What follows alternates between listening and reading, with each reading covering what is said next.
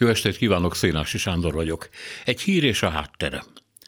Hardi Mihály kollega egy belső körímélben figyelmeztet arra, hogy a kormány által használt Newspeak sajnálatos terjedésére utal a követelés szó átvétele az Európai Bizottsággal folytatott pénzszerző tárgyalásokkal kapcsolatban. A bizottság ugyanis nem követel, hanem feltételeket szab, vagy ajánlásokat tesz.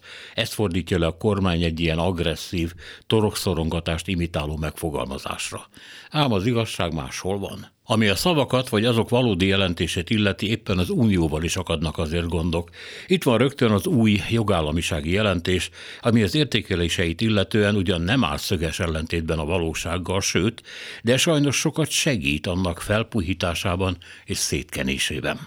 A jelentés különösen az igazságszolgáltatással, a média helyzetével és a demokrácia állapotaival foglalkozik, és ilyen mondatok rejtőznek benne. Nem történtek jogalkotási lépések a bírósági igazgatásban a fékek és ellensúlyok hiányával kapcsolatos aggályok kezelésére. Már most a baj itt nem is föltétlenül az apparátusi nyelv személytelenítő szóhasználata, ahol egy lépést nem megtesznek valakik és valahol, hanem az nem történik meg. A felelősség tehát nem emberi vagy kormányé, hanem a lépésé, ami az Istennek se hajtja végre saját magát.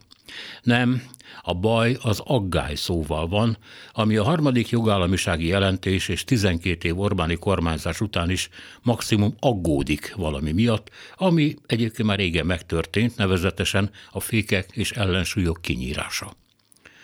Egy másik helyen a kiterjedt és egyre mélyülő klettokrácia leírására a korrupciós kockázatokról ír. Kockázatokról, amelyek ugyebár vagy igazi lopásokba fordulnak, vagy azok mindenféle aktivizmus nélkül csak úgy megtörténnek. A magyar kocka minden oldala ugyanaz. És van itt még egy csomó dolog, például a média esetében a nyilvános információkhoz való hozzáférés akadályozottsága, vagy a Pegazus ügyben, ahol megint aggályok merültek fel, de ide vehetjük azt is, hogy a pártfinanszírozás kihívásokkal küzdik. Hát így. Értjük mi ez persze. A hivatali nyelv semleges és aggályos lenne, ha egy túlzottan erős megfogalmazás miatt perindítási kihívásokkal kellene küzdködnie, ami kockázatos, ha megtörténik. Mert ez akadályozná a jelentés egyébként komoly és valós tartalmaihoz való hozzáférést. Mégis leangoló látni, hogy ami vér, valóság, szorongattatás, levegőhiány, jogfosztás, azt ilyen kikrémezett, bepúderezett szavakba öltöztetik, már-már ivartalanítják is.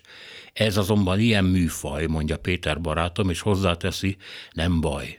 A fiókot, amiben majd a jelentés elpihen, ezek a dolgok nem állítják kihívás elé. Becsukódik, aztán kész.